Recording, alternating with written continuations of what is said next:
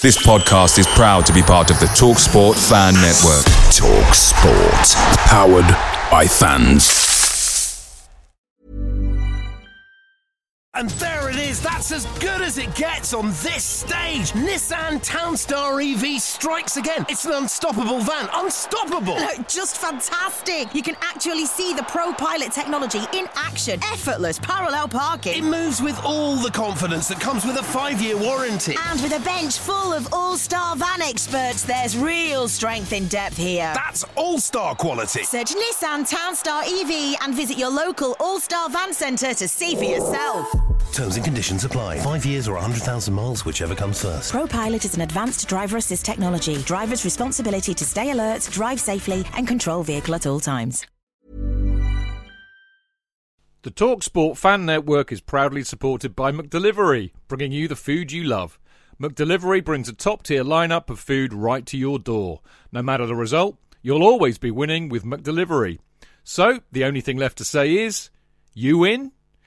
Order now on the McDonald's app, and you can also get rewards points delivered too, so that ordering today means some tasty rewards for tomorrow. Only via app at participating restaurants. 18 plus. Rewards registration required. Points only on menu items. Delivery fee and terms apply. See mcdonalds.com.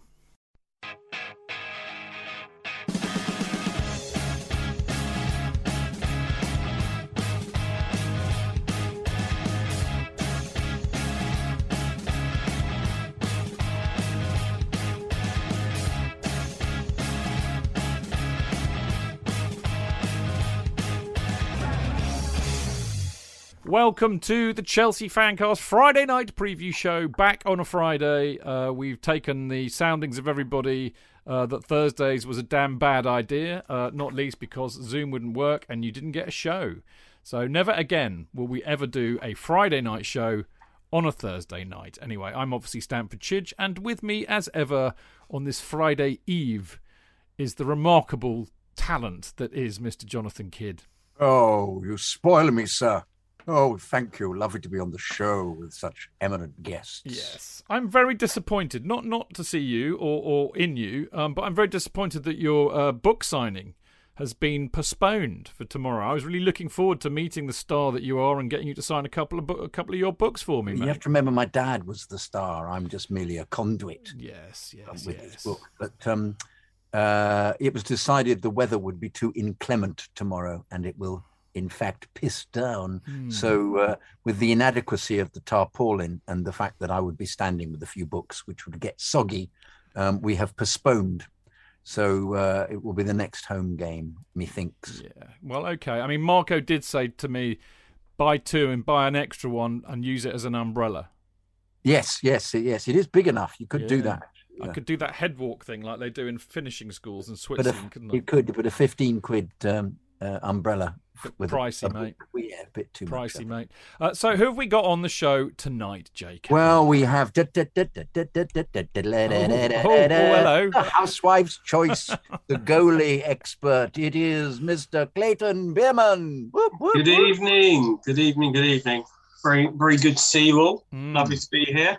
Good to see you, my friend. You're looking well. And uh, of course, we always have an esteemed uh, uh, journalist, football journalist, with us. And I'm really delighted to say that we've got somebody that we haven't seen for a long time. And uh, since the last time we saw Liam, his world has exploded, I think is possibly the best way to put it. Liam, it's remarkably lovely to see you and actually to see you looking so well and not completely frazzled. I got a nap this afternoon. Well done. Um, I've I've I've discovered the value of ninety minute naps. Well, yeah, I have too. I t- often take them about three o'clock on a on a Saturday afternoon. Funnily enough, but uh, more of that later. But uh, you are looking well, mate. Um, should, how we is call, should we call him Hakim Ziyech then? well, there is that as well. But how are you doing? Are you well? Yeah, I'm good. I'm Good.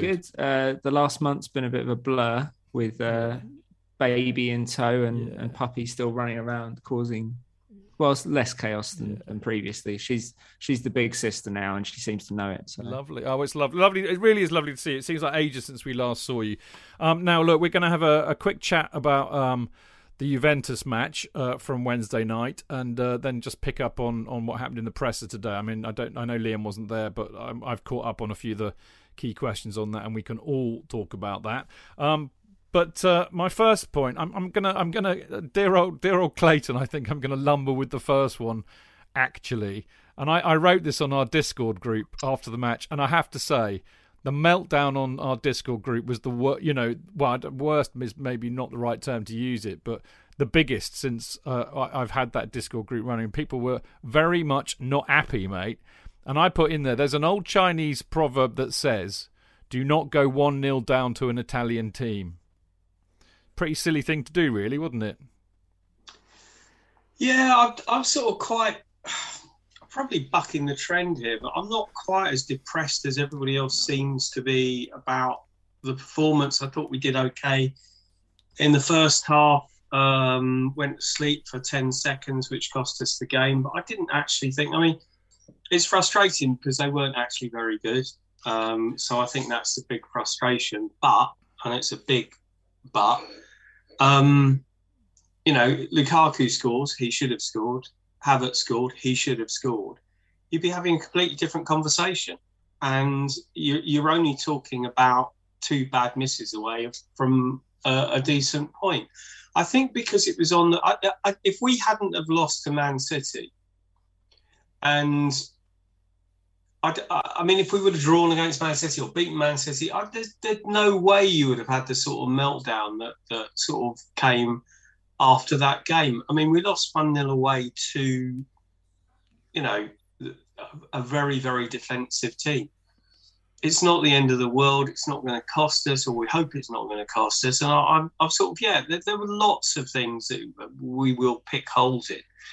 Um, you know, because there there were certain players that, that didn't perform, and and you know we we've said it before, um, Kovacic and um, Jorginho together in midfield on their own is always a disaster waiting to happen. Happen and you know you, you can't play. It's a disaster. Yeah, well, it's a bit of a Freudian slip. It was, but I, in my opinion, and I, I'm sure I've said this before, you cannot play Havertz and Ziyech together in the same team because they're two luxury players. You can play them when you're playing Barnsley well, I, I, think, I, think, you could use another L word to describe them, actually, Clayton. But uh, never. I, can I just say I was really bemused by Ziyech's effort all the way through because he he was he was so ridiculously energized that all he could do was foul.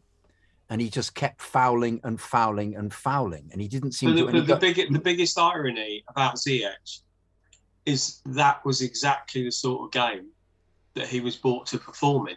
Yeah. And he seemed to have the wrong mentality for it completely. I just didn't yeah. understand what that performance was about.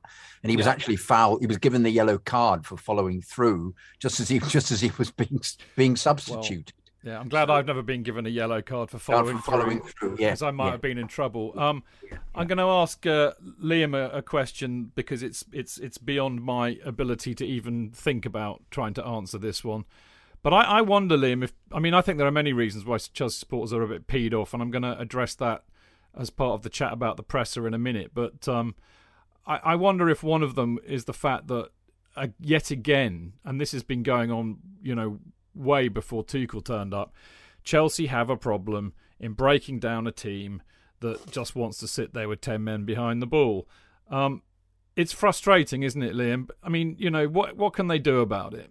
I mean, Italians are very good at that. I think that has to be acknowledged. But what can they do about it? I think it's the hardest challenge in football. Yeah. I don't think it's a Chelsea problem. Um, when you have 11 highly motivated professional footballers that are well drilled and solely focused on stopping you playing football, creating anything, scoring any goals, or even having any shots on target.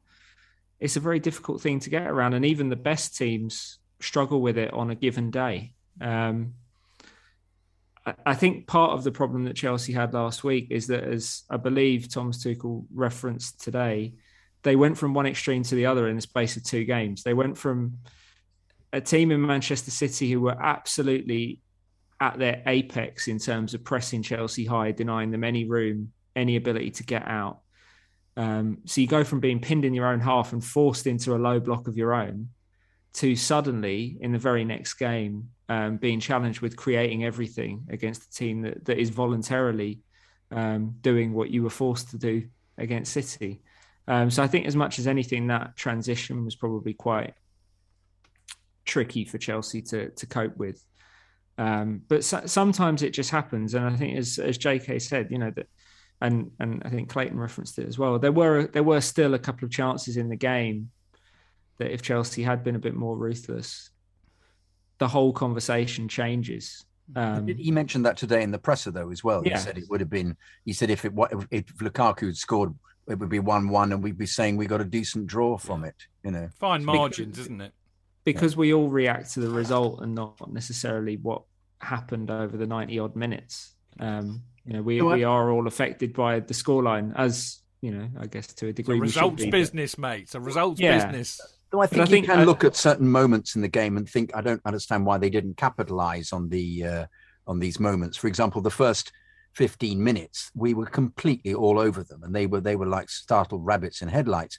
And uh, the the vision of of the amount of room that Alonso had, and he should have been creating his magic, and the vision that I kept having of Lukaku in space, wandering across the penalty area, uh, screaming for the ball, asking for the ball, and it never being given to him was just something that I could not get my head around. I didn't understand why they weren't using the opportunity. And frequently, Alonso would then play a diagonal ball. And you thought, surely they practice. Surely he can see that Lukaku was in space. Surely this is the opportunity we're looking for. They're so passive. They're just defending 10 behind the ball, but not very well. That was what I felt was the situation in the But, but don't, don't, don't you think about Alonso that this is the story that has happened time and time and time again in his Chelsea career.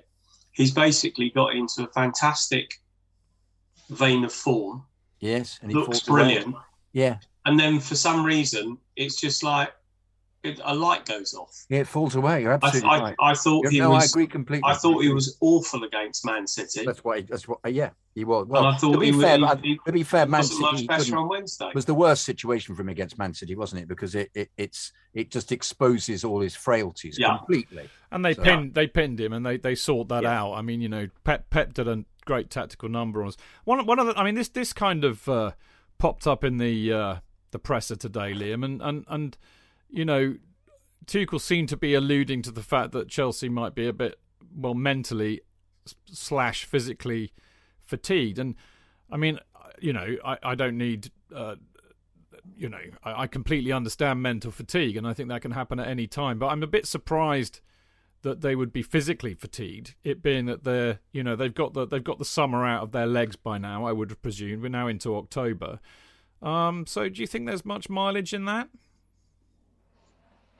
Think it fatigue always has to be a relative conversation, yeah. doesn't it, yeah. compared to the, the teams you're playing against? And I don't really see why Chelsea would be that much more fatigued than the other big teams. You know, all of their most of their big players were at the Euros or Copa America, had busy summers, um, and are playing international football as well as going into this season on quite a short turnaround. So, um, maybe I, to be honest, I think what could be um, more of an issue is kind of the mental jadedness. I, one thing that I saw in that Juventus game, and you know, I, I don't know if this is the case. This was just the impression I came away with. Is maybe Chelsea are feeling, you know, the effects of going into every game now with this Champions of Europe tag on them. I know, I know the fans love it. I know they love singing it every game as well. They should for for the whole season, but um, I think suddenly Chelsea are going into these big games with a real pressure on them um, in a way that they they didn't have for those first few months under Tuchel. It was kind of a you know it was a pleasant surprise to see them get it right over and over again um, against City, at Anfield, against Real Madrid, Atletico. Um, Whereas now they're actually going into these games. You know, before the Man City game, people were talking about if they beat City, they're runaway favourites for the title. That, that was an actual conversation that was being had. And I think City heard that. Uh, and I think they realised, you know, I think they were they were extra motivated to deliver that kind of performance that reminded everyone, yeah, we're still probably the best team in this league um, when we're at our absolute best. And Chelsea maybe just had a little bit of a um, a mental hangover from that game carrying into the Juventus game, where they're, they're they're feeling the pressure in these big Champions League matches as well of being the holders of the competition. I don't think it's going to seriously inhibit them. You know, I think they'll get through the group. I think they'll be very strong in the Premier League this year, but it's it's something they're going to have to get over if they actually want to win the Premier League or the Champions League again this season. I, I, I would agree with absolutely every bit of that. I think you're spot on there. I think actually it also has had an effect on the supporters, which alludes to what I was saying about the meltdowns, because I think you know people people believe their own hype in a way, and I think it was brilliant that we won the Champions League, and I, I wouldn't give that up for the world, obviously. But the reality is, including most of it, I mean, you know, I, I remember saying on this show I didn't expect us to beat Atletico Madrid you know. So and then we end up winning the Champions League, and we all know that the Champions League is a is a competition you can win and not be the best team in it. I mean, we've done it before, and you could argue that we kind of did it again. But they but they were the best team in it last Well- season. well, That's the thing. Yeah, they from were. The, they were from the Atletico yeah. game onwards, Yeah, they they true. were. That but is true. they weren't expected to be. No, they weren't exactly. That's the difference. Yeah, and I and exactly that. And I think I think actually it is weighing quite heavily now. The expectations that we put on them as well, the expectations that they perhaps have of themselves. And I think you're right. I think that kind of pressure can weigh heavily in a, on, on in a mental uh, in a mental way. So I think that's that. You know, Tuchel's got his work cut out to address that. I think. But the other side of that, of course, is we are going to face a lot of teams who are going to do what Juventus did because they are going to say, well, hang on a minute, you know, we've got the champions of Europe turning up this week. We probably won't beat them if we try and play football, so let's not. And and I think going back to my original uh, thing about a few minutes ago about breaking these teams down, you know, we, and and you're right, Liam. You know, it is one of the hardest things to do in football, and I totally get that. But uh, it's been a perennial problem with us, and I and I I also wonder if Tuchel can do something tactically or, or personnel wise, which kind of brings me into my next question. Uh, Mr. Mr. Bierman, I think I'm going to land this or lob this one to, because I mean, you know, I think I think that there are a mixture of out of form players at Chelsea and or and or underperforming players, and I have to say, uh, like against City, I thought that there are a number of players that came on that looked really good. They they they had the hunger and the desire, I think, and they were trying to make an impact and a difference, and I think they did. And I'm I'm thinking in particular Loftus Cheek and Hudson Odoi actually on this occasion, who I thought actually didn't do badly when they came on. And Lord preserve us, even Barkley. I mean. We never thought we'd see him again, and yet he probably created the best chance of the entire match when uh, Lukaku hoofed it over. So I do wonder if Tuchel's got to bite the bullet here and say, you know what, Kovacic had a stinker, or Jorginho had a stinker. Let's put Rob, uh, Ruben Loftus Cheek in midfield, or Havertz is absolutely out of bang out of form. Maybe we give Hudson Odoi a go. Ziyech is a waste of space. Maybe we try, you know, maybe he's got to do that. I think. I, I think without a shadow of a doubt, um, I, I think that Ruben has earned a start in the way he's played in the last three matches that he's been involved in. Um, it'd be interesting to see where he plays him, whether he plays him high up or whether he plays him um, in one of the Kovacic and or Jorginho roles. Um, Callum, I, I feel sorry for Callum because basically I think Callum's best position is on the left hand side. He's not a right wing back, um, and I think he needs to play on the left. And unless Tuchel is willing to do that, then he's just going to struggle because however much energy he he he had when he came on on Wednesday, he still wasn't doing what we want him to do, which is to go outside the man. Now, you know, you're playing against master defenders, and they he did a doubled go up though, on him. Clayton. He had a go. And they I mean, had- to they Yeah, that- they they that. doubled Yeah, up they on him, did, and it made yeah. it very, that made it Yeah. very difficult. Yeah. And he put in one fantastic cross that um, Lukaku's ear managed to knock off. Um, so maybe he does, but I can only ever see Tuchel playing him as, as this this right wing back, and, and maybe Southampton's a, a team to play against. Um, I think Trevor will play tomorrow. I think Trevor will play as a central defender. Um, so yeah, I mean, I- Instead of whom, you know, Clayton? Instead of whom? Well, I, I, I, you, you can't play Silva again, can you? Silva played against Man City and he played against Juve, so he's not going to play three in a row. No. Um, so I would imagine that he'll he'll come out of that back three. Um, maybe um, Dave will basically go into the back three um, as well. I don't know. Um, but yeah, I mean, when all said and done, yes, there are underperforming. And I mean, I, you know, the thing is, do you say to Ziyech, okay, you play the next five games? Is he the sort of player that needs to play five games? Just leave him in and let him get on with it. I, I, I honestly don't know because he, you know, he had a spell under Lampard when he was actually really, really good. Before he got injured, I think it was against Leeds, he looked really good. But even pre-season, and, he was very good. Yeah, and so that there is something there, but I, I, I don't know. Um, um, Havertz, I just, I, I want him to be as good as I know he is. Yeah. It's so frustrating.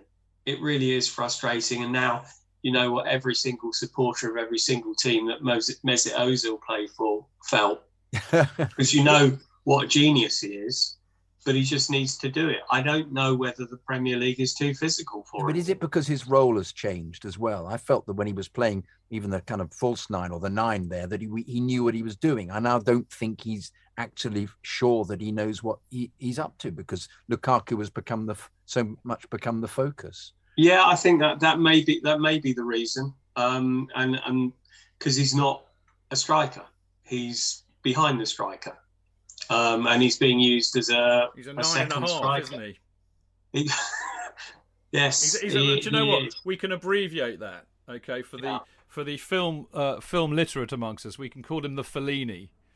Oh, You- clever. you could call Although him that was eight and a half, wasn't it? So I'm still It wrong. was, it But anyway, was. whatever. Yeah, no, or you, well, you're calling him Mickey Rourke then. If He you played for Everton and Man United, didn't he, Fellaini? That's Fel- Fel- Fellaini, wouldn't it?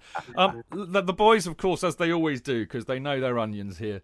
Uh, thank God they do, because otherwise uh, I'd be stuffed. But um, they touch on something that's actually really the heart of this, I think, and it's it's it's Lukaku and and how we get the best out of him. I don't know if you read that uh, Football Italia piece that, that appeared on Twitter uh, yesterday, I think, from Conte. Conte was interviewed about Lukaku. I have to say, I, I, I think he makes a good point because, I mean, you know, not that we're in the same league as Conte, but we've been saying for weeks that the problem that we've got is the is is behind Lukaku because people are just not not running onto things. And of course, one of his great skills is holding the ball up and playing other people in. But we neither have you know a box to box midfielder who can do that and, and it and it seems to me that the other two either get in his way go on runs that are independent of anybody or, or are out wide. So you know does something need to happen there to, to, to it's not just about providing Lukaku with service basically. I think he needs runners going off him. Yeah, I, th- I think the connections need to get a bit more sophisticated. I think we saw a really promising start in that Arsenal game, um, where there were, you know, Lukaku was getting the ball with his back to goal with Pablo Marí, poor Pablo Marí at his back, laying the ball off or rolling in, doing pretty much whatever he wanted to do.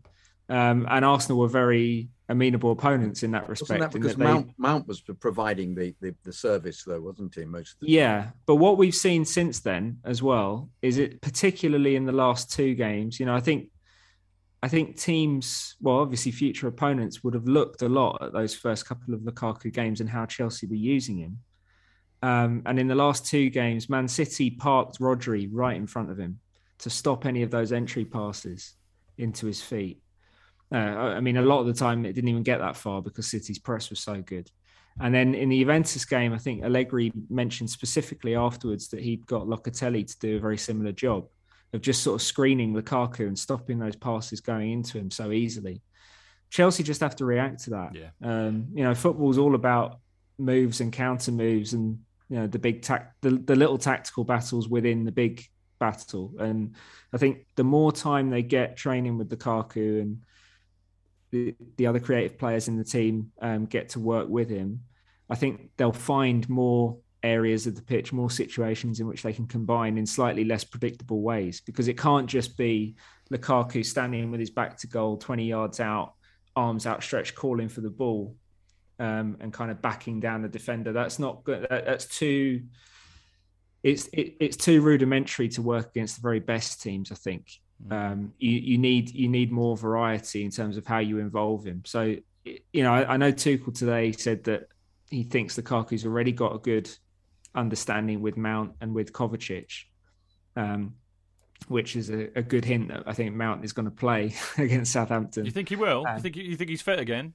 He said he's he said he's fit, yeah. and I think what he said about that connection with the Lukaku, I think is pretty but much. He also clincher. said that the, his England call up was fine, unlike Reece James. Well, yeah, I'm, I'm yeah. really I'm glad you brought that up actually, because uh, as we've got a journalist in the house, I think it's a really pertinent question to ask because apparently Tuchel didn't know that James had been called up and was quite surprised because obviously he's injured. So what was going on there, Liam? I don't have any inside info, obviously, because right. yeah. uh, I haven't been making calls on it. But I can only assume it was just one of those misunderstandings that happens occasionally, and that maybe Southgate or one of his team dropped the ball a little bit and didn't didn't see uh, Reece James limp off in that. It was it was it was in the City game, wasn't it? Yeah, yeah, yeah early yeah. on. Yeah. Um, I like what Tuchel said when he when he heard he'd been uh, called up for England. He thought it was the England polo water polo squad because all he's all he's doing at the moment is being in the pool. Yeah, yeah he's always got a line, Tuchel. I like that about him. He's a good lad, um, isn't he? But uh, yeah, just one of those misunderstandings, and I don't see it being a particular issue. You know, he's not fit. He's not fit. He won't go. Um, so he'll just get the next couple of weeks to recover and we'll see where he is after the international yeah, break. Which I think would be uh, what my preferred option would be, because I think there's another point that we, we could have gone into, uh, and I think we probably did actually on, on Monday. But you know, Mount, uh, Kante, and uh, Reece James are probably Chelsea's among their most important players. And uh, I, I mean, I think it might have been uh, Daniel in Football.London, but he somebody wrote a really good piece. I think it was Daniel, but they wrote a really good piece on statistically. Actually, they are our most creative players in terms of chances created and things like that. So the sooner they get back, the better. Um, and the sooner you come back on the show, I think, uh, the better as well, Liam. It's always a delight having you on, and uh, it's been far too long. So lovely to see you, and thank you for your insight as always. And uh, hopefully we will see you see you sooner rather than later, my friend. But good to see you. Oh, good to see you guys too. And it, I, pleasantly surprised that I managed to get through an hour without either a dog barking or a baby crying in the background. Okay. The, God, the gods are with us tonight, as they weren't last week. But there you go. Right. Um, after this very short break, uh, we're going to have uh, the lovely Steve Grant back with us from the Total Saints pod for uh, the opposition view. But until then, uh, we will see you in a minute. Cheech. JK. In all the years you've been following Chelsea, you hardly ever miss a match, home or away. But how would you feel if you couldn't be there and it's not on TV? Oh, Chidge, I'd be bereft, inconsolable. The thought of missing my beloved Blue Boys live. it's all too much. I know, JK, I know. It's all a bit too much, isn't it? Yes. well, panic not. NordVPN have come to the rescue. They have? Yep, NordVPN allows us to watch any match, even if it's not on live TV here. They do? Yeah, they do. With just one click, they switch your virtual location to a country which is showing the match, and they act as your cyber bodyguard whilst online, protecting your personal data and sensitive info like card details and passwords. Oh, wow, great! Uh, but yeah, I bet that'll cost me a fortune. Actually, JK, it's only the price of a cup of coffee per month, and you can use your account across six devices. It's a bargain, JK, and best of all, no more tears for you. Oh, thank you, thank you, NordVPN. I'm so happy I could cry. Where do I sign up, Chidge? Well, to get the best discount off your NordVPN plan, go to nordvpn.com forward slash Chelsea Fancast. There's no risk with Nord's 30 day money back guarantee, and you'll help support the Chelsea Fancast. The link is in the podcast episode description box. Away days are great, but there's nothing quite like playing at home. The same goes for McDonald's. Maximise your home ground advantage with McDelivery. You in? Order now on the McDonald's app. At participating restaurants, 18 plus, serving times, delivery fee and terms apply. See mcdonalds.com.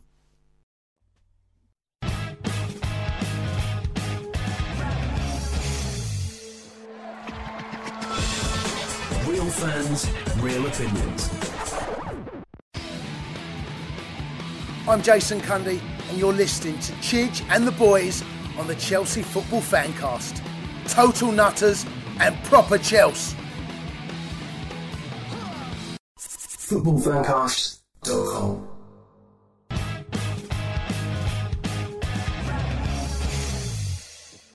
welcome to the Chelsea Fancast, the Friday night review show with me, Stamford Chidge, him down there, Mr. Jonathan Kidd, Whoop. and uh, the lovely uh, Housewife's Choice, Mr. Clayton Bierman. Hello. And uh, they're very enthusiastic tonight. Not that anybody would have thought they'd just watch Chelsea lose to Juventus or something. I don't know. But uh, right now it is time for this, of course. The opposition view. And on the opposition view tonight, we've got a, a warm welcome back. Actually, I mean, I, I think we we might have spoken to this uh, gentleman a couple of times last season. Like he'll, he'll remind me in a minute. But it's lovely to say hello again to Steve Grant from the Total Saints podcast. Good evening. How are we doing? Yeah, not too bad. Yeah, Good. um, kind of approaching this weekend with a little bit of trepidation. I think. Hmm. Yeah. Well, it's a funny. It's a. It's Saints' uh, funny season. I mean, as you know, I've got a lot of very, very good mates who are who are Southampton fans, having having grown up in this parish, and uh, they're they're really miserable as sin. Actually, I mean, they they're, they're like that anyway. To be fair, but you know. I, I'm I'm more positive about Saints than they are. That's what I can't handle. Um, but you haven't you haven't won in the league this year but you haven't you haven't been getting thumped by people. So I'm kind of curious, Steve. What what do you think of the form at the moment for Saints? Um, I think we've been all right. Yeah. Um, I mean, if you compare the games we've played with the corresponding games last year, we're I think three points up. Um, and I mean, we've played United and City already and haven't lost to either of them. Um, and to be honest, we should have won both games. Um, so yeah, I mean, I the problem is that everybody has kind of latched on to um, the Wolves game from Sunday, which at the time you kind when you were kind of in the moment of watching the game, it was a it was a dull, dreary game that didn't really have an awful lot um, going on, um, and everyone's kind of just sort of picked up this wave of pessimism again. And it's just like, come on, lads! A week a week ago, everyone was saying, "Oh, look at us! We've we've worked out a system that um, that's got us got us a point at Man City, and we should have won at Man City." And we've basically stopped them. Even I think they had their their first shot on target in the ninety third minute, and it's yeah. I mean, our, our fan base can be a little bit real sort of short term reactionary, which you kind of don't really associate with the smaller clubs. I don't think sort of historically is that's that's kind of the sort of stuff you'd expect on social media from Chelsea fans, for example. Um, I mean, particularly Arsenal and Spurs fans are, are the notorious ones. When there's like one one result, they'll go absolutely absolutely mad. Um, but to see kind of our fan base start to go down that road was it's kind of a little bit of a worrying sign, I think. Yeah, I, I, do you know, weird. I mean, I went, I went. I went funnily enough, last Friday we couldn't do the show last Friday because I was, I went up to London to go and see the specials, and I and I went up there with a, a really, you know, very old mate of mine who's been a lifelong Saints fan. He's in his sixties now, and we had a good chat about the football. And he said much the same, actually, Steve. He said the thing is about you know Saints fans nowadays. He said they're really quick to get on players' backs, you know. And I think, I mean, he he's been going since the early seventies, so you know it was very different then. But I think you can say that about a lot of teams. But it is curious, isn't it? Because you know, I kind of understand it of as you were saying, the bigger clubs who expect to win every week, and if they put in a duff performance, getting on people's backs. And I've, I ignore social media because that is just hmm. nuts, as we know. But in the stadium, that's the real barometer for me. And I was really surprised to hear hear that about Southampton. It's not something I've heard when I've when I've gone down to St Mary's with with Chelsea, you know, and, and you know invariably we do quite well there. I've not I've not seen or heard that at all, so I was surprised.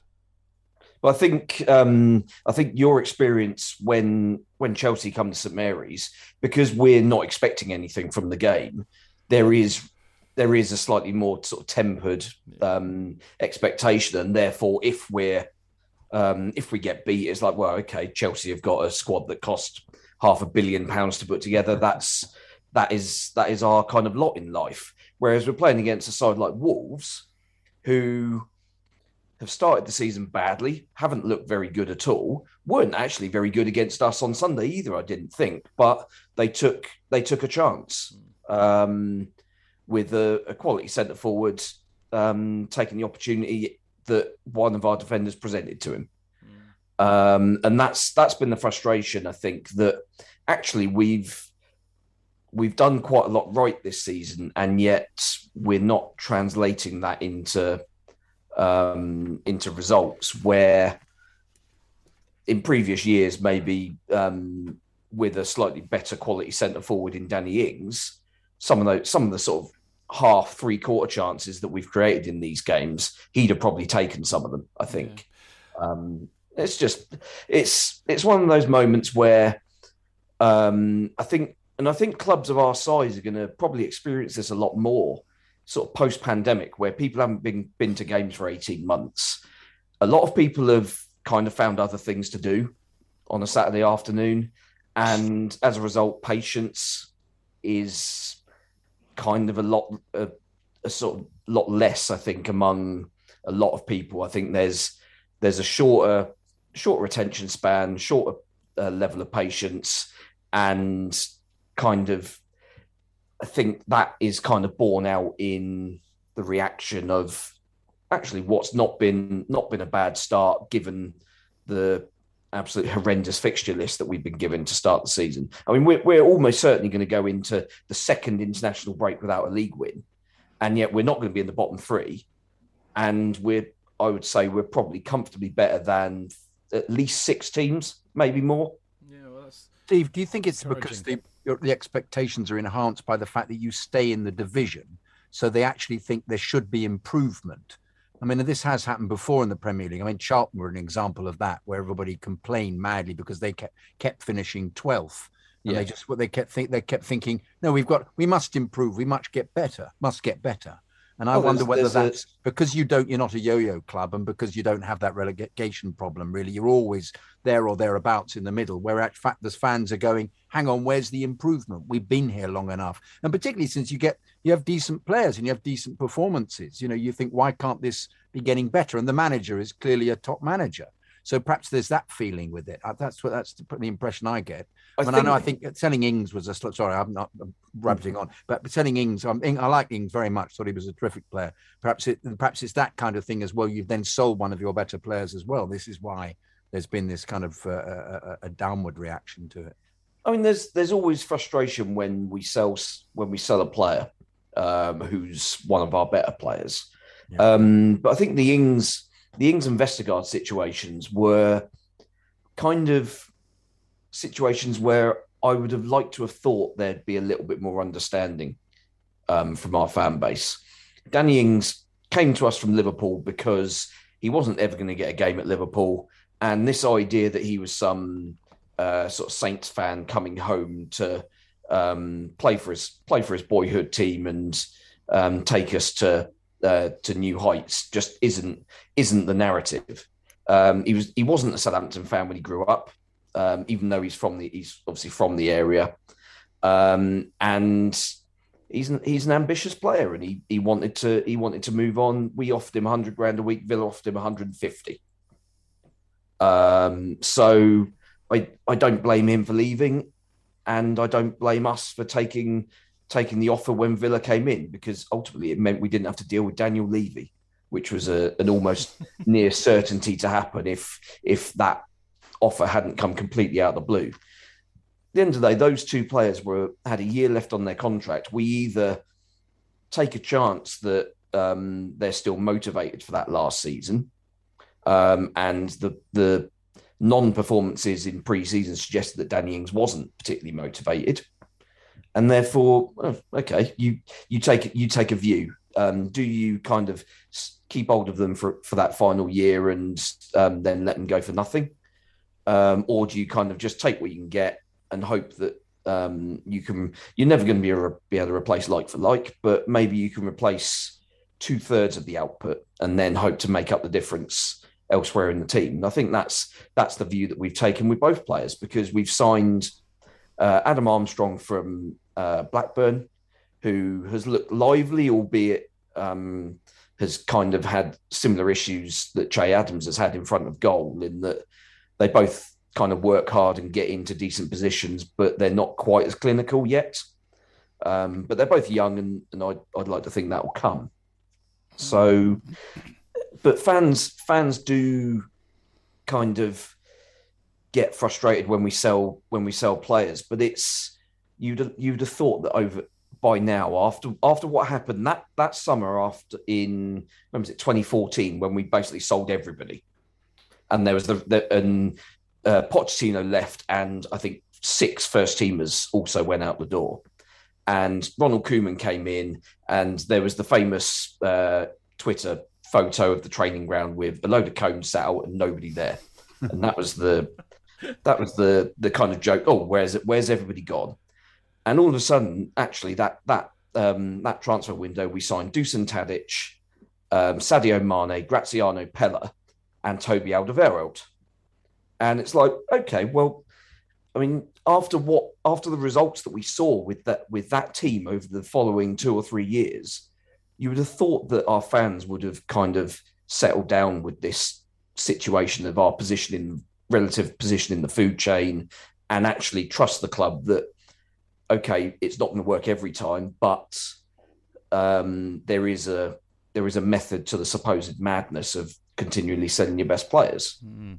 Well, I mean, talking of players that you've got, obviously you've got. I mean, I know you, you sold uh, Bertrand to uh, to uh, to Leicester, ex Chelsea boy. You still got Romeo, of course. Um, yep. Whose whose career basically went downhill after he met me and was photographed with me. I have to say um, not helped by a broken leg. That had nothing to do with me, I hasten to add. Uh, but you've got uh, Livramento, uh, who you bought from us, much to our annoyance, uh, because we really do rate him. And of course, some some deal with that, by the way. Yeah, we got with, a buyback, um, haven't we? Fifty million or something. Fifty million quid buyback yeah. clause. I mean, 30, 35. Is it thirty-five? I thought it was fifty. No, the um the the the number I've so the number I've seen is that effectively Chelsea would have to pay us thirty-eight million um, but that will, but we haven't actually paid anything of the five million yet. That doesn't that doesn't kick in till next summer. Wow. Um, and basically, there is it's then a um, fifteen percent of of profit type um, situation. So it would be th- so if Chelsea were to buy him back, it would be um, Chelsea would have to basically pay us 38 million, which would be the equivalent of a 50 million transfer fee. Wow. What what do you think of him though, Steve? Because he's I've seen a couple of Saints games and he looks very good, I have to say. Yeah, I mean he's he's slot, slotted in seamlessly and it's I mean I I when we signed him I thought okay, well, I mean obviously looking at the fan reaction, Chelsea fans were thinking why have we let this kid go? Mm. Um, I'd not seen anything of him at all. And he came on in a pre-season game at half time and like within 30, literally within 30 seconds of um, the second half kicking off, he'd sent a, he'd set up Theo Walcott for a goal, and um, he thought, "Oh, okay, this is interesting." And but I, I still didn't expect him to start the season because yeah, Kyle Walker Peters was fully fit um, and was um, certainly among the contenders for Player of the Season last year. Um, I mean, he got my vote. I, I, think he I think he was actually third in the vote in in the end, but um, for me, he was he was our he was our outstanding player. And you thought, well, okay, we've bought a left back, so there's nothing really doing there. There's no no reason to to switch anybody over.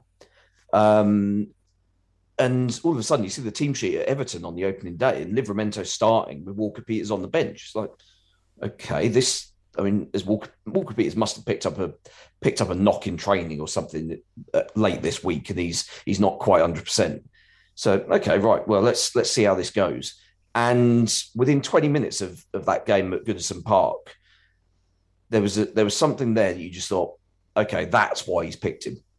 And he was just like, Jesus, the, this kid has absolutely no fear whatsoever.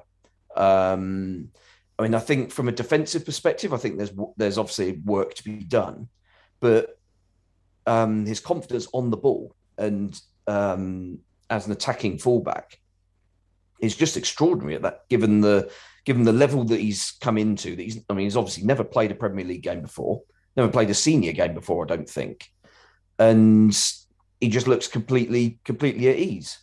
I think going forward there may be an option for us to look at playing him in midfield, playing him as a as a right midfielder with Walker Peters behind him, because I think then you kind of you find you find a way to keep your best players in the team and Walker Peters is still one of our best players.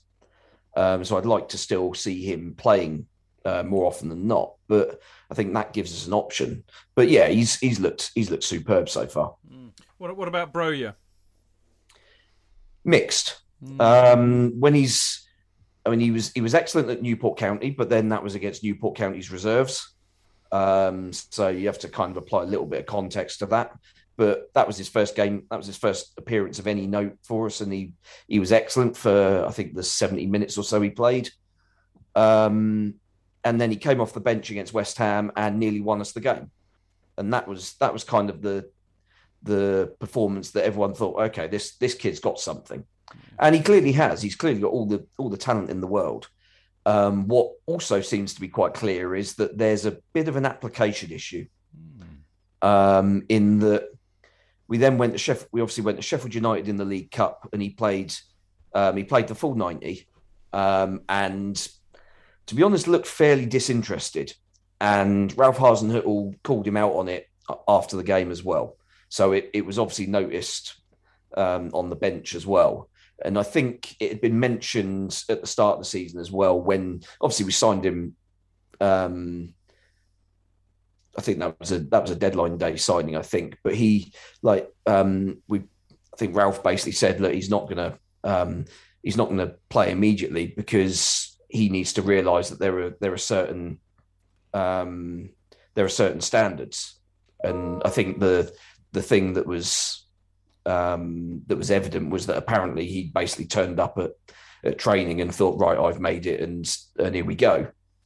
Um, so that ultimately that how well he does, I think, is is entirely down to him and and his his mental application of things because you can see that he's got all the attributes to be a to be an excellent centre forward. Um, and if he applies himself and he gets his head in the game and he's and he's there on a more consist on a more regular and consistent basis, then yeah, I mean, I think I think you've got a you've got a, a fine player for the future. I mean, whether whether he'll actually get the opportunity, who knows? I mean, the way the way it's the way it seems to go at, at Chelsea has all. I mean, for the last twenty years, has always been that um, someone someone looks promising coming through the ranks, and just as it looks as if they might just about break, make a breakthrough, you go and spend anywhere between 10 and 100 million pounds on someone in the same position so it's it's one of those then he might get an opportunity if he does it's it's down to him to take it I mean, he, he looked. He looked. I mean, he, he looked quite a decent player, and uh, he got a few opportunities with us last season, didn't he, Clayton? He, I mean, you know, he looked young, but he looked as though he had some talent. Yeah, I mean, I, I mean that, that's a really interesting comment about his attitude. I suppose uh, that. I mean, that that really sort of needs to be knocked out of him because you know just because you've got out on loan to a Premier League club doesn't mean you've made it because you've actually got to do it. Um, I mean, internationally, he's done very well, hasn't he? He scored a couple of goals recently. Yeah, I mean, he got got the winner for Albania against Hungary, Yeah. didn't he? So he's uh, he's obviously a talent. I mean, it just yeah, I'd be interested to know how it develops from from what you're saying as to whether he gets much of a look in. Um, I mean, I've been really impressed. The sort of just the bits and pieces I've seen of sort of Armstrong seems really quite lively. Um, but it is a it's a it's a step up, isn't it? I mean, it's uh, Blackburn to the Premier League is uh, is a big thing. Um, no, I, th- I think Livramento. I mean, it's a fantastic bit of business for you. It's absolutely superb.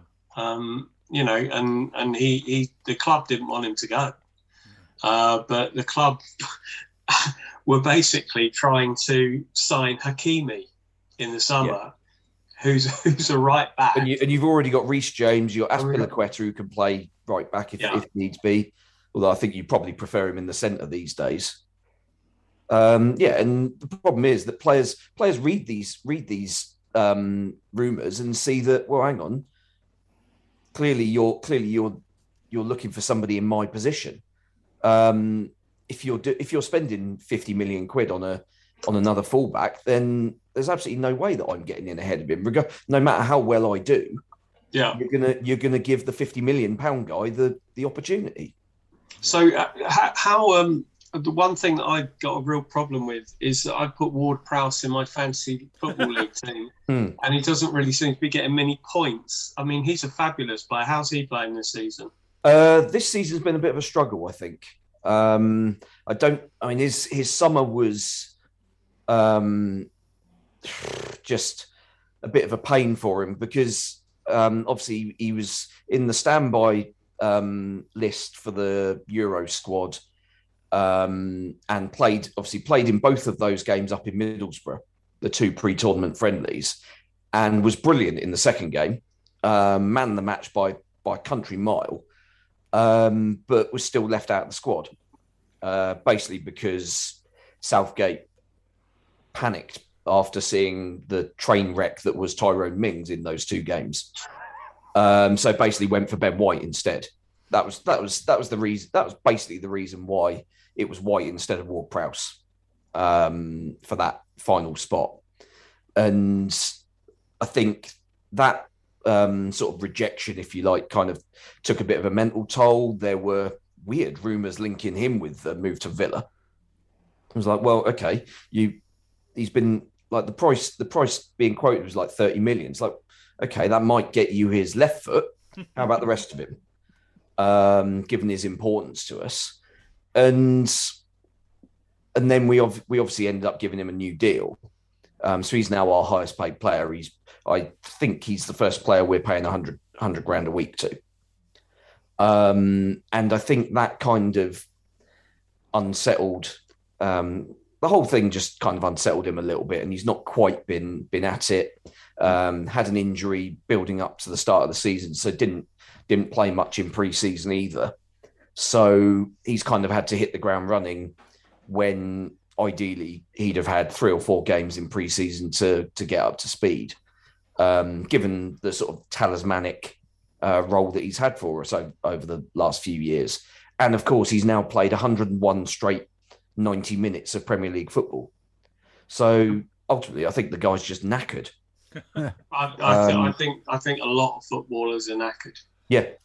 It's, I mean, it was it was interesting, wasn't it? In the um, uh, last um, last season, when obviously everybody had played that insanely sort of um, built up periods in Project Restart um, last summer, and then we'd had a short pre-season and come straight into the start of uh, start of last season. Um, the one player who basically hadn't played at all in that period um, throughout the Premier League, and then suddenly went on went on loan and started playing regular football. Jesse Lingard basically was tear, tearing the arse out of the entire league because he was he was the only player that had any energy. Yeah, it's a really, it's a really good point, Steve. Actually, and we were moaning about mental and physical fatigue earlier on. Now, uh, obviously, we're playing you on Saturday. Um, I have to say, um, our recent record against you lot has not been as impressive as many might think. In fact, the last time, I mean, we haven't beaten you at home since something like 2017. Yeah. It's, December. it's weird how Yeah. we've got a good record at Stamford Bridge and you've got a good record at St Mary's. Yeah, exactly. Which I kind of like because I nearly always go down to St Mary. It's, it's one of my favourite aways because uh, being in Winchester, it's not really an away. But uh, I can't go this year for some reason. But anyway, that's beside the point. Now, here's the thing. I mean, you know, you're right. We we we've come off the back of two disappointing defeats. Uh, I would imagine that Tuchel will have got into them. Um, you know, m- many of us might see it as an opportunity to really bounce back and also, you know, get Lukaku scoring again. But, yeah, he's, but- he's got a good record against us as well. well, indeed. But I do fear, I fear that it might not be the case. And one of the reasons is that you managed to draw nil nil away to Man City. So, A, how on earth did Saints do that? And B, can you do it again against us? Um, I think it'll be difficult, um, largely because I think your while Man City's team is team and squad is obviously a fantastic team and and they've been they've been a great side for for a number of years. I also think they're quite one dimensional in the way that they play. In that it's quite predictable in that they're they're always looking to play in a fairly narrow part of the pitch. They don't they don't make the pitch wide particularly. Um, whereas I think Chelsea Chelsea squad is much more rounded. You've got a lot of different options, so you could play you can play with wing backs if you want to, um, and add extra even add extra wingers as well, just to make the make the game really wide. Put crosses into a into a big centre forward, or you can put balls down the channel for Lukaku and Werner to run onto, um, or you can play um, play neat through the middle as well. because um, you've got players who are good on the ball in tight spaces um, in a similar way that Man City like to play. But we've we've basically worked out how to um, how to stop those those sort of um, attacks. I think.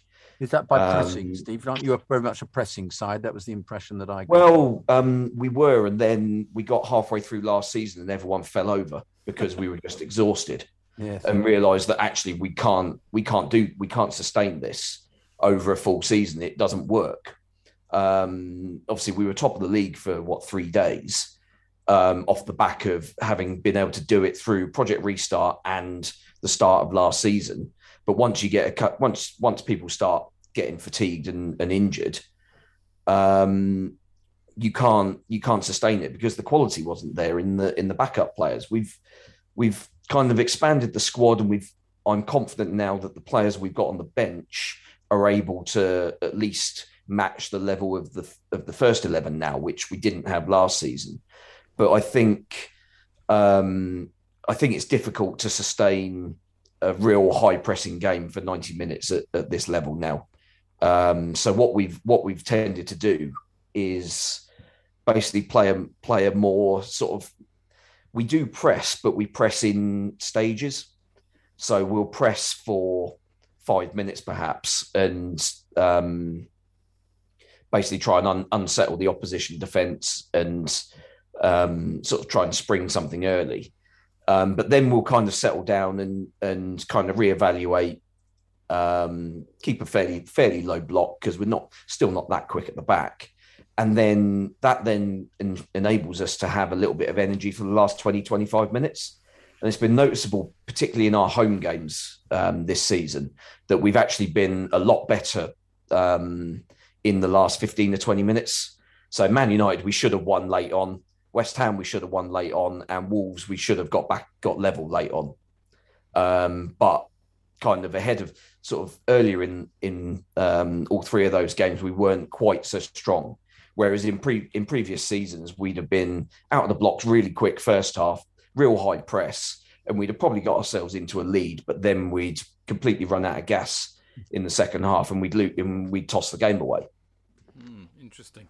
Um, so, in, in, a, from our point of view, Steve, let, us hope Chelsea are, are, are, far up, you know, beyond sight by half time. Uh, although, I mean, you know, I mean, it was the other way around, wasn't it, when, in that ridiculous three-three? But how, how, do you think it's going to go tomorrow? What, what's your prediction? It's diff. I find it difficult to see us winning in, winning this one, um, just because you've got a lot of quality, and ultimately there's a point to prove after two yeah. fairly underwhelming performances in the last week or so. Um, and there's just there's a there's a lot that needs to go right for us to get a result, and I I just don't. I I think we'll be all right. I don't think it's going to be. I don't think we're going to get hammered, but I just think we'll probably get edged out. Um, so I suspect it'll be it'll be one 0 and I mean Lukaku will score. That I mean that's an absolute certainty. well, uh, it's nine times I think he scored against really? you, isn't that right? Yeah. Wow, I didn't know that. Good stats, JK. Like, I'm impressed. Well, Steve, um, as always, you know, I'm not going to wish you any luck at all for tomorrow, but I certainly will wish you luck for the rest of the season. And uh, it being that I can't get down to St Mary's this year, unless they move it to a Sunday, so I kind of hope they do. Uh, then it's quite I, often a TV game that one. Yeah, yeah. But my, knowing my luck, it'll be it'll be twelve thirty. So on a Saturday. But uh, I hope they move it to a Sunday because then that means I can still go. But uh, for obvious reasons, I hate you stay up because I, I, I, hate to see my mates miserable, but also because I would really miss the opportunity to get get on the train and join all my mates coming down from London for the Southampton away. So there we go. So I do wish you luck for the rest of the season. Brilliant seeing you as always. Thanks so much for coming on. Really, really appreciate that. And uh, hopefully we'll see you uh, before the away match, which would be, I think, Friday the 8th of April, if my memory serves me correctly. Yes, uh, yeah, uh, quite a way away, that it one. It is, isn't it? It seems, seems like a long way away. Trust me, it'll come Absolute lifetime away, that. I know. All right, mate. Good to see you, and uh, hopefully yeah, we'll too. see you in April. Take care. Yeah, we'll do. Cheers. Thanks, Steve. Cheers. Cheers, guys. See ya. Brilliant. There we go. Steve Grant from Total Saints podcast there. Uh, and uh, what a what an yeah, he, he, I, I love it. We get these guests; they're so knowledgeable uh, about their football, aren't they? And their club. It's it's it's really interesting to have their insight, chaps, isn't it? but they're also knowledgeable about us as well. Yeah, yeah, that's what kind of what and I that's mean. slightly yeah. scary, though. Actually, I think, oh, how does he know all about that? I don't know. They- that maybe much. they should do our show and we should just retire. You know, maybe that'd be a good idea. Anyway, we're not going to retire yet because we've got part three coming up in a minute, and we'll see you then.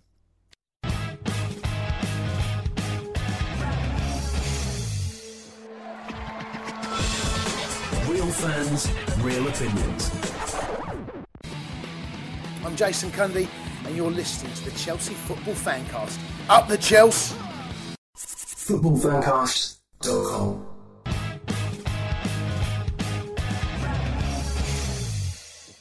Right, welcome back to the Chelsea Fancast Friday night preview show. Uh, and of course, it's me, Stamford Chidge, uh, Mr. Jonathan Kidd, and the lovely Clayton Bierman. Whoop whoop. Whoop whoop indeed. Uh, now, before uh, we get on and preview uh, the Chelsea Southampton match, uh, as we do in part three, I've got a couple of parish notices. And the first one is that I can reveal that this week's Football Prizes competition, if you remember last week, uh, we had uh, a Frank Lampard signed and framed shirt, which I don't know who won on Wednesday night, but hopefully somebody who listens to this show. Um, this week, almost kind of serendipitously, really, it is a Mason Mount signed and framed shirt in this week's Football Prizes draw. Now, the tickets are £495 each, but they are currently, or they were the last time I looked, they were on sale, a sale price of £3.96 for a short time. I suspect they'll probably go back up to 4.95 before next Wednesday, the 6th of October, when the draw will commence and you will no longer be able to buy a ticket. Now, uh, to enter, you go to footballprizes.co.uk forward slash product forward slash mount hyphen shirt.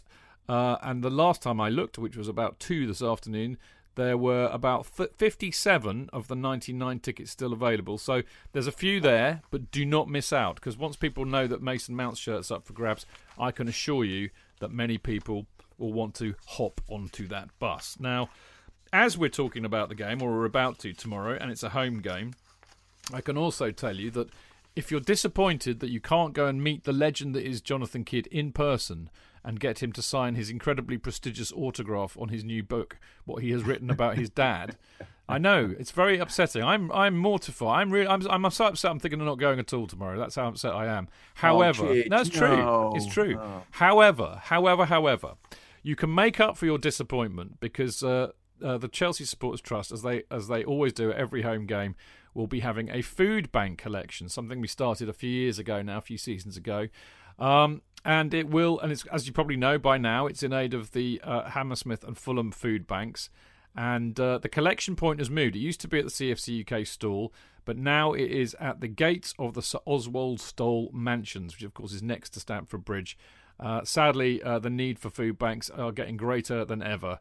Uh, and what they really would like are donations of long life juice and milk, tinned fruit, meat and vegetables, and instant coffee. And uh, if you if you you know if you can't be asked to go to Sainsbury's or lug a big bag of shopping around, you can always donate you know 10, 20 quid or whatever you, you can afford really.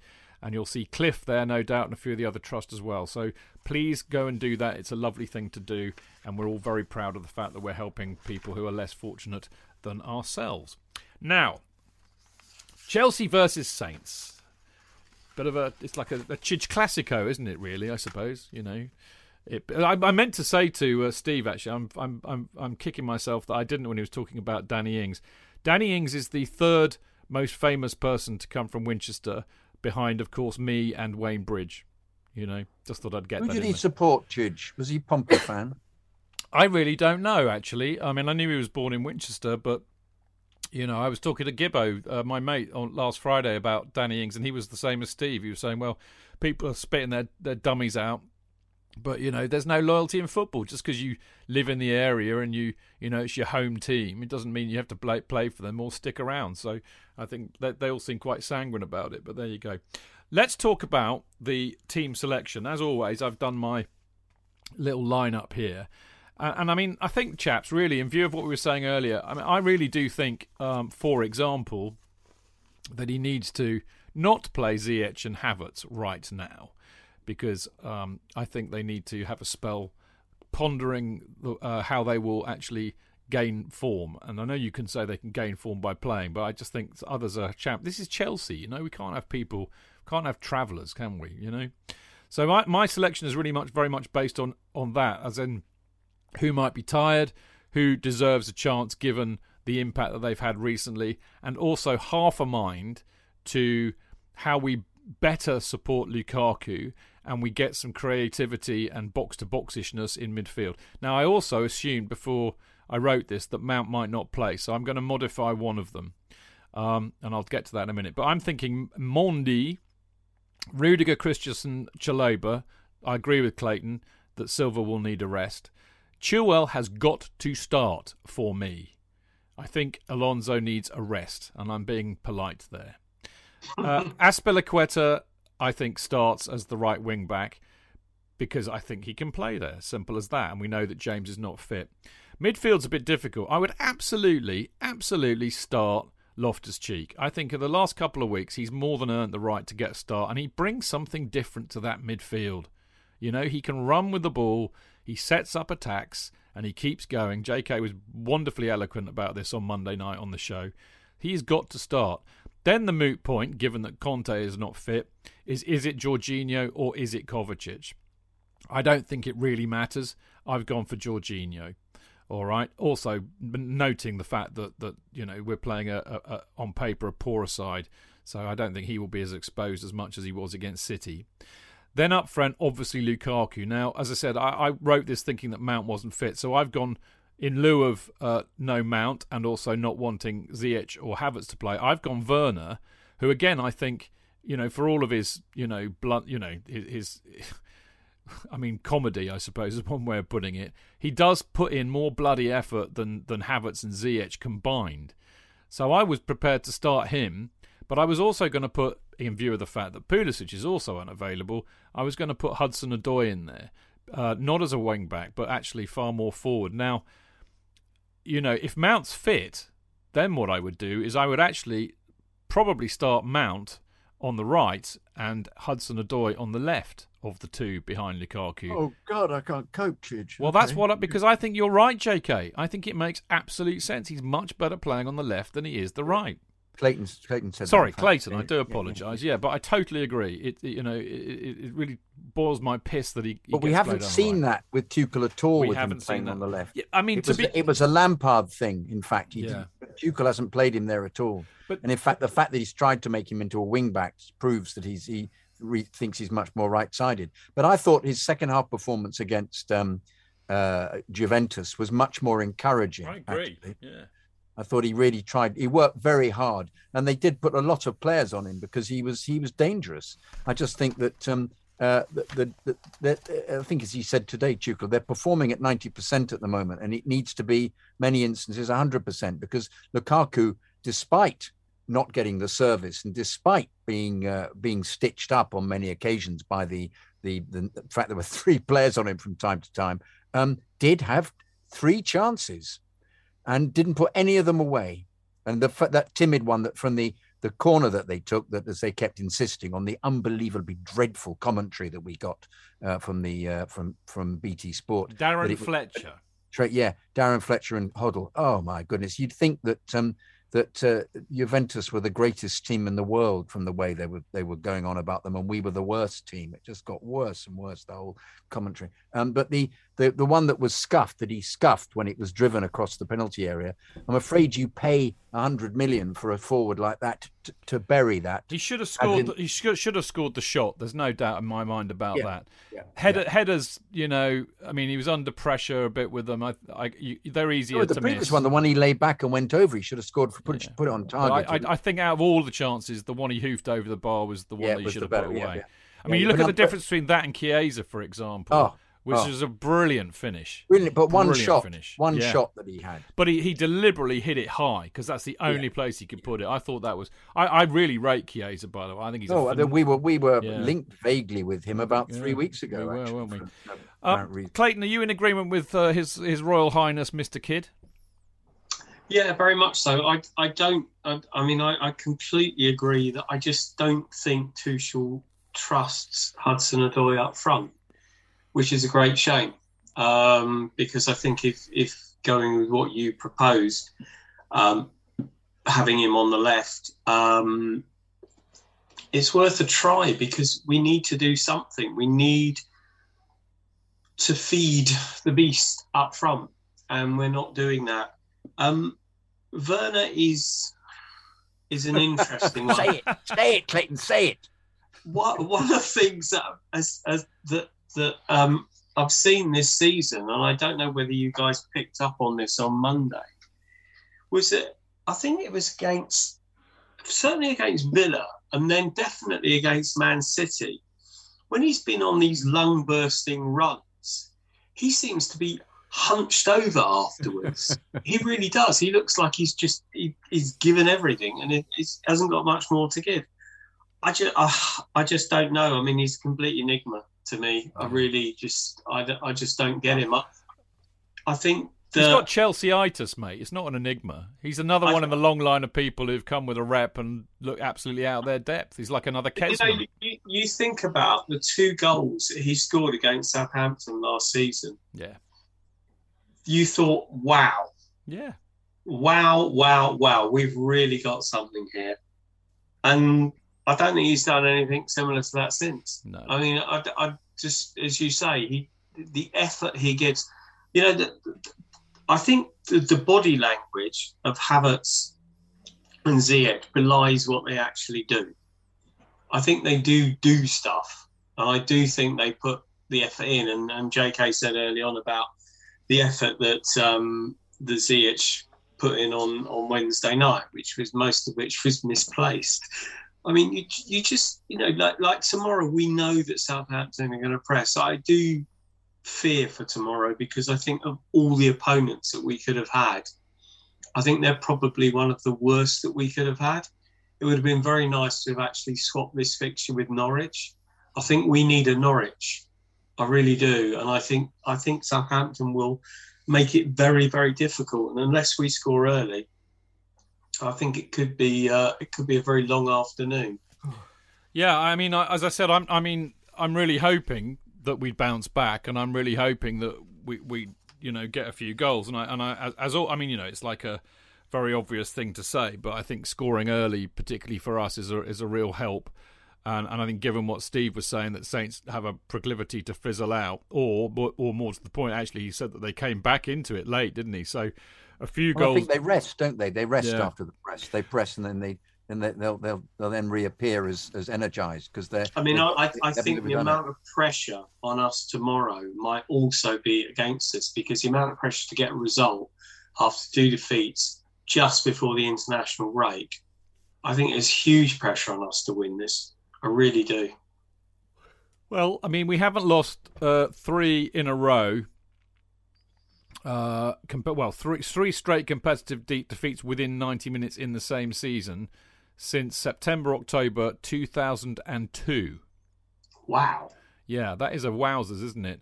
So you know, if you were a betting, I Not, love. not, not even in the palpable Discord season. yeah, it says uh, the Blues. This is right. This I I get a lot of these previews. I, I basically my go-to is Rick's wonderful stuff, uh, the pre-match briefing, which is just brilliant, as we all know.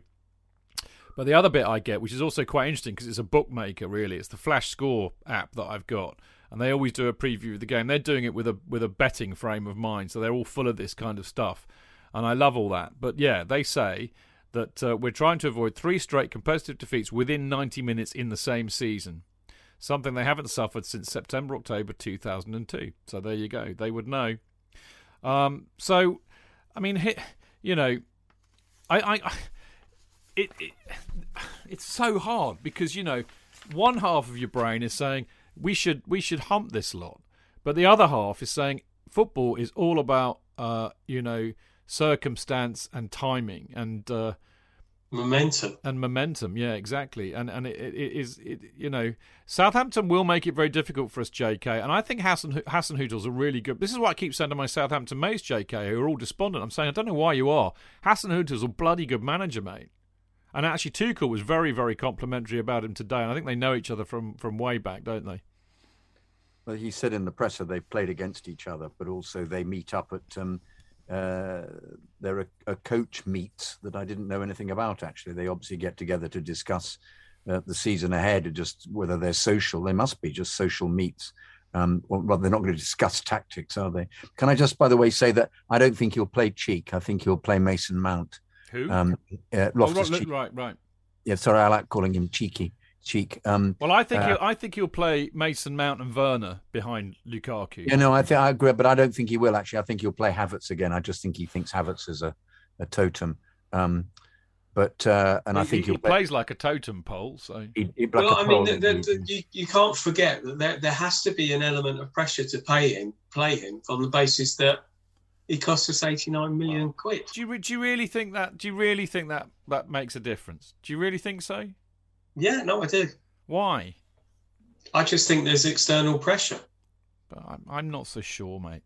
I'm really. I mean, I know what you mean. It it it can look like that, but I really I call me naive, but I cannot Well, believe that that that that the selection of the team is dictated by how much money we've spent on the players. No, but I do think there's a certain element of if you have spent that much money, you tr- you must try and make Time it out. work. Yeah. Well, I mean, one thing I will say to you both on that point is there may be some uh, kind of post facto logic to that, given uh, you know what Lampard did to certain players. I mean, you know, there's a you could say that one of the crosses against Lampard's name, as far as the board was concerned, was was trying to ditch Kepa, who they'd spent seventy odd million on. You know, so you know maybe there is some maybe there is some truth to it. I just can't I can't believe that that's the case.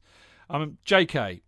Like I've been saying, you know, to Steve and us lot, you know, Saints did draw nil nil with Man City, and I thought Steve's points on that were really really bang on. Actually, City are a very different side than us, but they're Well, I don't understand mugs. how it happened, Chidge. I don't understand how that happened. I didn't. don't I, what- didn't see the game annoyingly, but I think what they did was they they did what Juventus did to us, but because City only play one way, they just try and play down the you know through the lines. They don't go wide and get crosses in. A bit like what we did to Barcelona in the Nou Camp in in 2012, And, and what and what we did to City in the first half. and what we did to City Last in- week. Yeah, exactly. So you know.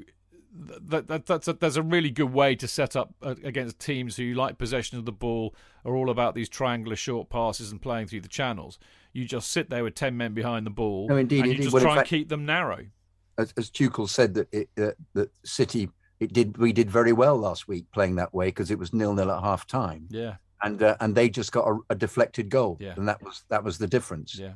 and so he was he was bigging up the fact that we'd played marvelously defensively and that was a way of playing. But i don't think that's the way they'll play because they press normally. Perhaps it'll be a combination of the two. I mean i just y y it always seems to happen with with southampton that they've got you know a couple of decent players who some weeks just don't turn it on and then others do and redmond for example is an is uh, redmond is an example of that who sort of shoots occasionally from miles away and occasionally hits somebody and it goes in or he's very accurate or Pro- Probably hit has a- Werner, won't it? he probably will hit. Well, if Werner plays, I don't think he'll play Werner. I don't think he'll play Werner. I think he'll. Um, I, uh, I don't Do think you he'll play. do you I- think he's at, do you think he's actually given up on Werner? yeah. Well, I, he he played him in. Um, uh, when did he come on in the? Um, Well, he played. He started against Man City in the but that City game. presumab- That's right. But he did that thing. He was actually put through when we when we, we pushed out the one occasion, and he Yeah. had two. He, the first touch took the ball about three yards wide. The first touch he took, and it. But I, I think I think he played principally because he played in all three games where we beat Man City. I think he he basically Yeah, yeah. Trusted what he'd done in, in those three games. But interestingly, Um, we, didn't, we didn't have any of the same com- combination. Chilwell played out of his skin. It was playing was playing out of his skin at that time of the season. Yeah. And Chilwell hasn't been the same player at all. Did all right against Juve when he came on, though. No, he did. I'm saying yeah, but he he he he was better, but he hasn't been before that. But I think he'll start because I think he is. I think we have to come to the conclusion he is um, all round a better player than Alonso, who, as you said, Chidge, is absolutely bizarre in his ability to start well and then somehow fall away. And I I I slightly despair because I really like him as a player when he's on top form and he's uh, he's such a brilliant uh, attacker and and his his ability to control the ball and shoot is, is fantastic. But if he's just off the pace as he was against Juventus, you just think, well, okay, let's just not play him. I can't stand it. You know what? I mean, there's a really strong case, isn't there? I think we, you know we've got a pretty big squad. I mean, Tuchel says we don't have a big yeah, squad, but I think there's you know, there's a, there's a depth in that squad which qualitatively is the best we've seen for a while, I think. But there is also a case, I think, for saying there's a lot of horses for courses players there. And I think, you know, Werner is a good pick for teams that we are going to be under the cosh against who we can counter attack. Uh, Alonso is good for teams who are not going to, you know, be too aggressive against us and want to pin us back and certainly Yes, put a man yeah. on him. Yes, he's so that he'll yeah. get a lot of freedom down the left and he won't have Yeah. to defend much. Um, Jorginho is brilliant. case- yeah, sorry. Jor- sorry. Jorginho is brilliant against teams again who are not very attack minded, so that he can just control and dictate the tempo of the match. But you play him against somebody who's got more aggressive intent and put two people on him and gets aggressive with him, then w- he's exposed. So we've got a With- lot with of that- horses for courses players, I think. With that argument, Werner should play tomorrow and Jorginho shouldn't. And it should be Kovacic. Yeah. Who had a stinker against Juve, but up, up till then has been really good for us this season. So, you know. Well, there was a, there was a there was a great description of Kovacic as being Juventus's best player in the first half. Well, he created more chances for them, didn't he? Yeah, he created Well, in their fact- only in two fact- chances. In fact, um, I, I read an article saying that it was these the the errors that he made encouraged Juventus that they had a chance, and before that we weren't making any errors at all, and we were completely all over them. The very fact that they were suddenly brought into the game and almost scored because Chiesa, if you remember, through one of them drove straight across the goal and should possibly have, have centered Yeah, it, and it gave them um, a kind of oh we can actually beat this team who were champions of. Uh, it was it was a very frustrating performance into you know on, on it, it we I was quite shocked that first 20 minutes that Juve were just Awful. seemed scared just Absolutely just scared. sat back what I actually wanted and and I this this is never going to happen but when you actually play a team like that who who obviously have got no intention of moving out of their half is if you go, well, all right, then we won't move out of our half. we'll just put the ball in the, on the. You know what that reminds me of? There's, there will be What? some people out there who will get this, but Monty Python's uh, Yes. Philosopher's Football, Yes. where Yeah. Hegel's sitting there with his kind of scratching his chin, Yes, and, and yes. then nothing happens for half an hour, and then somebody goes, "Ah, Eureka!" and then they kick the ball, don't they? It's Yes, absolutely the- brilliant. The, But the that- Greek I- I just- philosophers I just score a thought, great you know- goal, don't they? yeah, Yeah, Socrates you, scores it. you there at home. You know, the obligation on them should be to come out, and and we should just. Well, you're not going to come out, so we won't come out. Yeah, exactly. Anyway, it'd be funny to see it. All right, boys, uh, nail your colours to the mast. Uh, Clayton, what are you going to go for? Yeah, a pint. Uh, a one- pint. One all. One all. Mm, That's not what we want. Uh, JK? 4 1. 4 1 to Southampton? Good man. 4 1 No, to I think Saints? Luk- Lukaku's going to score three. Yeah, okay. Um, I'm going to go 3 0, actually, because we have a habit of beating teams that aren't as good as us 3 0. But, you know, I don't say that with a huge amount of conviction. I'm just kind of relying on Tuchel to pick the right team. And, and you know get the right attitude. I, th- I thought the, the most interesting thing you you you picked one of you two picked up on this earlier earlier on, but Tuchel said in the presser, didn't he? It's about that ten percent. We have to find that ten percent.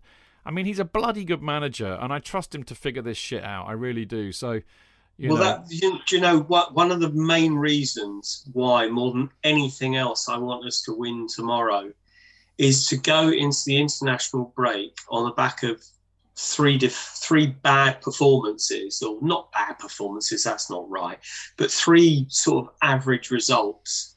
You know, the naysayers and the shit and social media and all the rest of it. And whilst I know that it is not the be all and end all, you have to think that what eventually happened to Lampard, you know, the permeate, you know, the the the, the feelings permeate through, yeah, and I do. don't want uh, I don't want that to happen to Tuchel. Mm. And I, I he's he's a you know you listening to that press conference today and just thinking what a man, you know, says all the right things, understands the game, you know, I just. I, I, re- I just, that's why I want us to win tomorrow. I mean, all obviously always want us to win, but I think that's so important. I really do. I, I totally agree. I totally agree. And I think the other thing, from what we understand, you know, Mount will be playing tomorrow. And I mean, let's be really honest here. That makes a massive difference because he's the one player you know, we were having a bit of. I mean, actually, as I said, Discord was really quite feisty and a bit toxic. I lost my shit actually. And if Kaiser's listening, I'm very sorry for being rude, but I did kind of back it up with why I was being rude, which you might have missed, I think, in the original message. I did. I said, "Oh, do fuck off," you know, which is a, which is a classic Chidge thing, really, isn't it? But um, you know, one thing that got that got very overlooked there. Somebody was saying, "Well, what does Mount bring to the team?" And I said, you know, he, we're not a one team player. And of course, that's true. But he is the only person in the entire squad who has that dynamism and energy to set the tempo and the press and all of that. If he does nothing else, that's what he does that nobody else can do. And I think, and I think we know from, from what Tommy Tuchel said that, that, that he and Lukaku have developed some sort of a, a relationship in, on, on, the pitch, which is good. Yeah. And and I think you know he he makes us tick. Basically, he makes he makes the last third tick in the way that Kante makes the midfield tick. So I do think that having Mount back will make a big difference. I'm sticking with three 0 boys, but here's the rub, right? Yeah. Uh, if you saw what me and JK, the the abomination that we we do with the Prem Predictions League, you will know to put your money on a different result tomorrow. Uh, and I can prove this indefatigably because you lot out there you thought you got away with it. Those you, those of you who had stinkers uh, last weekend on the Prem Predictions League, you thought, ha ha ha! You thought, yeah, Chidge forgot. He didn't say anything on Monday. Well, no, no, no, no, no. Because of course we still had Chelsea versus uh, Chelsea. We still had Palace versus Brighton to play. So therefore the league was not finished yet. And of course it is now and it's now is the time to humiliate and embarrass you all. But sadly, most of all me and JK, because we are just shit. I mean, there's no other way to put it, mate. Um, you're only slightly more shit than me, which is an improvement on last season. You're not bottom, you're 70th uh, with 290. You had a really good week. You were one of the highest scorers last week, JK. You're about the third or fourth highest scorer. How about that? Well, there you were just saying how dreadful I was. Well, I think overall we are, but you had a good week last week. When everybody well, I might else, have a good week tomorrow. I might, might get the result right tomorrow. You, you never might. know. You never know. Uh, I'm I'm in 68th. I'm having an absolute. And I'm 70th. Oh, cheer, Yeah. hello. I am having a Weston-super-Mare this season. This is a season to to. It's, this, this, I, I mean, you know those really really good teams that that are in like 18th position after about half a season and just don't know why. I'm having that kind of a season. But anyway, uh, Tony Glover is not doing much better. He's in 66th place uh, with 335 points. Uh, Mark Meehan and D- Dean Mears are kind of slightly lower mid-table. Uh, Mark's in third, 45th. Dean is in 43rd. Uh, Dane Whittle is doing quite well. He's in 34th. And, of course, our runaway leaders in the Chelsea Fancast mini group are, of course, Martin Wickham and Marco Worrell. Now, they had a bad week and they've slipped a bit. Mar- Martin's down to ninth. Marco's down to fourth. He was second the week before. Uh, now, the uh, the ex players, uh, Pat uh, had a stinker again. He's in 62nd, so he's, you know, I think there's a pattern here. You know, the erudite amongst us are all doing very, very badly, including Pat. I, it makes me feel a lot better that Pat's having a shit season, I'll be For honest. player, an ex-player's having a bad I know. season. Well, and he's a pundit. I mean, out of him, Yeah. Kerry, and Canners, he's like proper pundit, isn't he? He so is, yeah. that makes me feel slightly better. Kerry had a stinker. He's going to be. He's not phoned me today to get his predictions in, so he's probably sulking. Uh, but yeah, he had, a, he had a shocker last week. He's in 58th. Canners, Canners, who I got his predictions from whilst walking to the Cock Tavern last Saturday. That's how disorganised both he and I were. I swear to God, he literally just made it up on the spot. He didn't do badly. He got he had quite a decent week, and he's in 40th. Sorry, 48th. Uh, which leaves, of course, our um, good old Luke Withers, who's who's been top of the league all season. He didn't have too good a week. Very few people had a good week. It has to be said. Um, it was a really difficult one last week, but Luke's still out in, in the lead. Uh, Charlie Granger's second, Robert Barrett's third. But our performer of the week uh, was Yarek Kost, Kostka, who is now in 14th. But he got 156 points in a week where everybody had a shocker, basically. But he got one, he got two spot ons and one, two, three, four, five, six correct results, including two spot ons. So well done. And well done, Luke, for your uh, brilliance. Again, you're still our top boy. So there you go. Don't forget to fill them in. You've got until half 12 tomorrow, of course, because the first match kicks off at half 12 tomorrow. But there you go.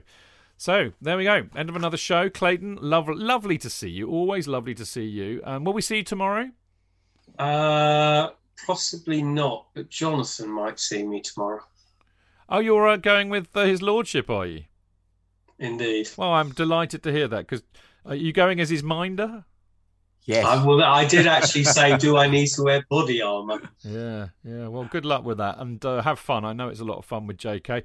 JK Old Bean, sorry your book uh, signing got cancelling, but you're going to have it before the Norwich game, right? That's the idea. Yes, I think the weather will be better. That who knows what the weather will be like. But Probably I go snowing by, by then. I go by DJ, the uh, the meteorologist at uh, Stamford Bridge. The Michael Fish of Chelsea Football Club. Indeed, Yes. indeed, yeah. So there you go. Well, look, enjoy the game, boys. Um, will you? Will we have a fan bite from you tomorrow? Uh, yeah. Will you have a guest on there with you? Well, I, I'm I'm thinking of just pushing Clayton forward and saying, "Here you are, Clayton. You'll go." Yeah. I think. I think. I think. You know. I think Clayton's going to have to earn his earn his ticket and his sub tomorrow by appearing with you on the fan bite. I insist on. What it. will probably happen is what happened to me very, the other day. It's is we'll- very, um, it's it's very daunting because JK has been so magnificent in this. I know. The fact of going in there and blithering something Yeah. while JK is, you know, I, I, I don't really, um, I don't really, I'm not looking forward to it. You needn't do it then. You needn't do Oh it. well, well, you, you said you were moaning at me the other week, saying oh, nobody No, else is doing re- it. You said I wasn't moaning. I was saying the reason for the fan bite was so that everybody had a go, so that the, Yeah. everybody at, ho- at home on Twitter could say, "Oh, that's what they look like. Oh, that's them. Yeah, it's now it's Clayton's turn. Oh, now it's." Uh, You know Alex's what? You, you know what though? You, you've even intimidated me. I, I daren't do another one with you because the the ones on your own are so bloody good. But anyway, what can I say?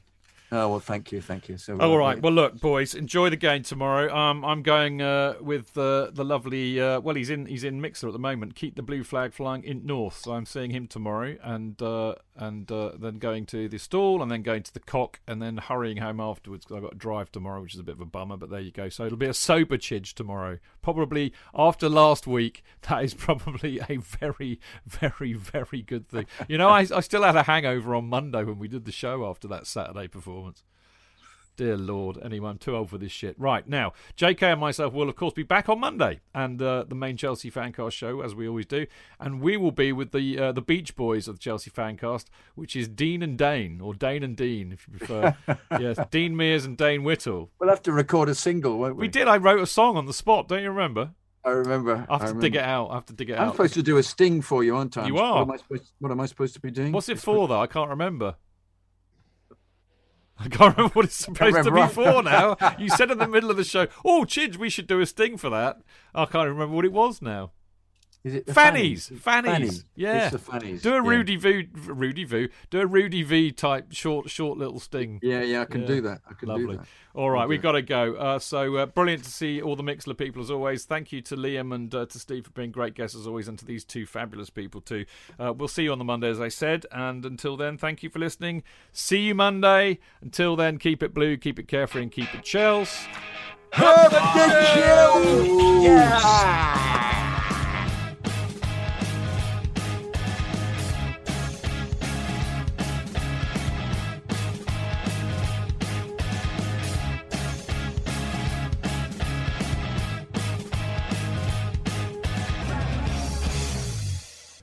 It's the 90th minute. All your mates around. You've got your McNuggets share boxes ready to go. Your mates already got booked for double dipping, and you steal the last nugget, snatching all three points. Perfect! Order McDelivery now on the McDonald's app. You in?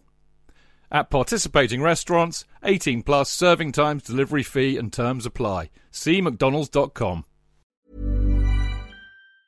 And there it is. That's as good as it gets on this stage. Nissan Townstar EV strikes again. It's an unstoppable van. Unstoppable. Look, just fantastic. You can actually see the Pro Pilot technology in action. Effortless parallel parking. It moves with all the confidence that comes with a five-year warranty. And with a bench full of all-star van experts, there's real strength in depth here. That's all-star quality. Search Nissan Townstar EV and visit your local all-star van centre to see for yourself. Terms and conditions apply. Five years or 100,000 miles, whichever comes first. ProPilot is an advanced driver assist technology. Driver's responsibility to stay alert, drive safely, and control vehicle at all times.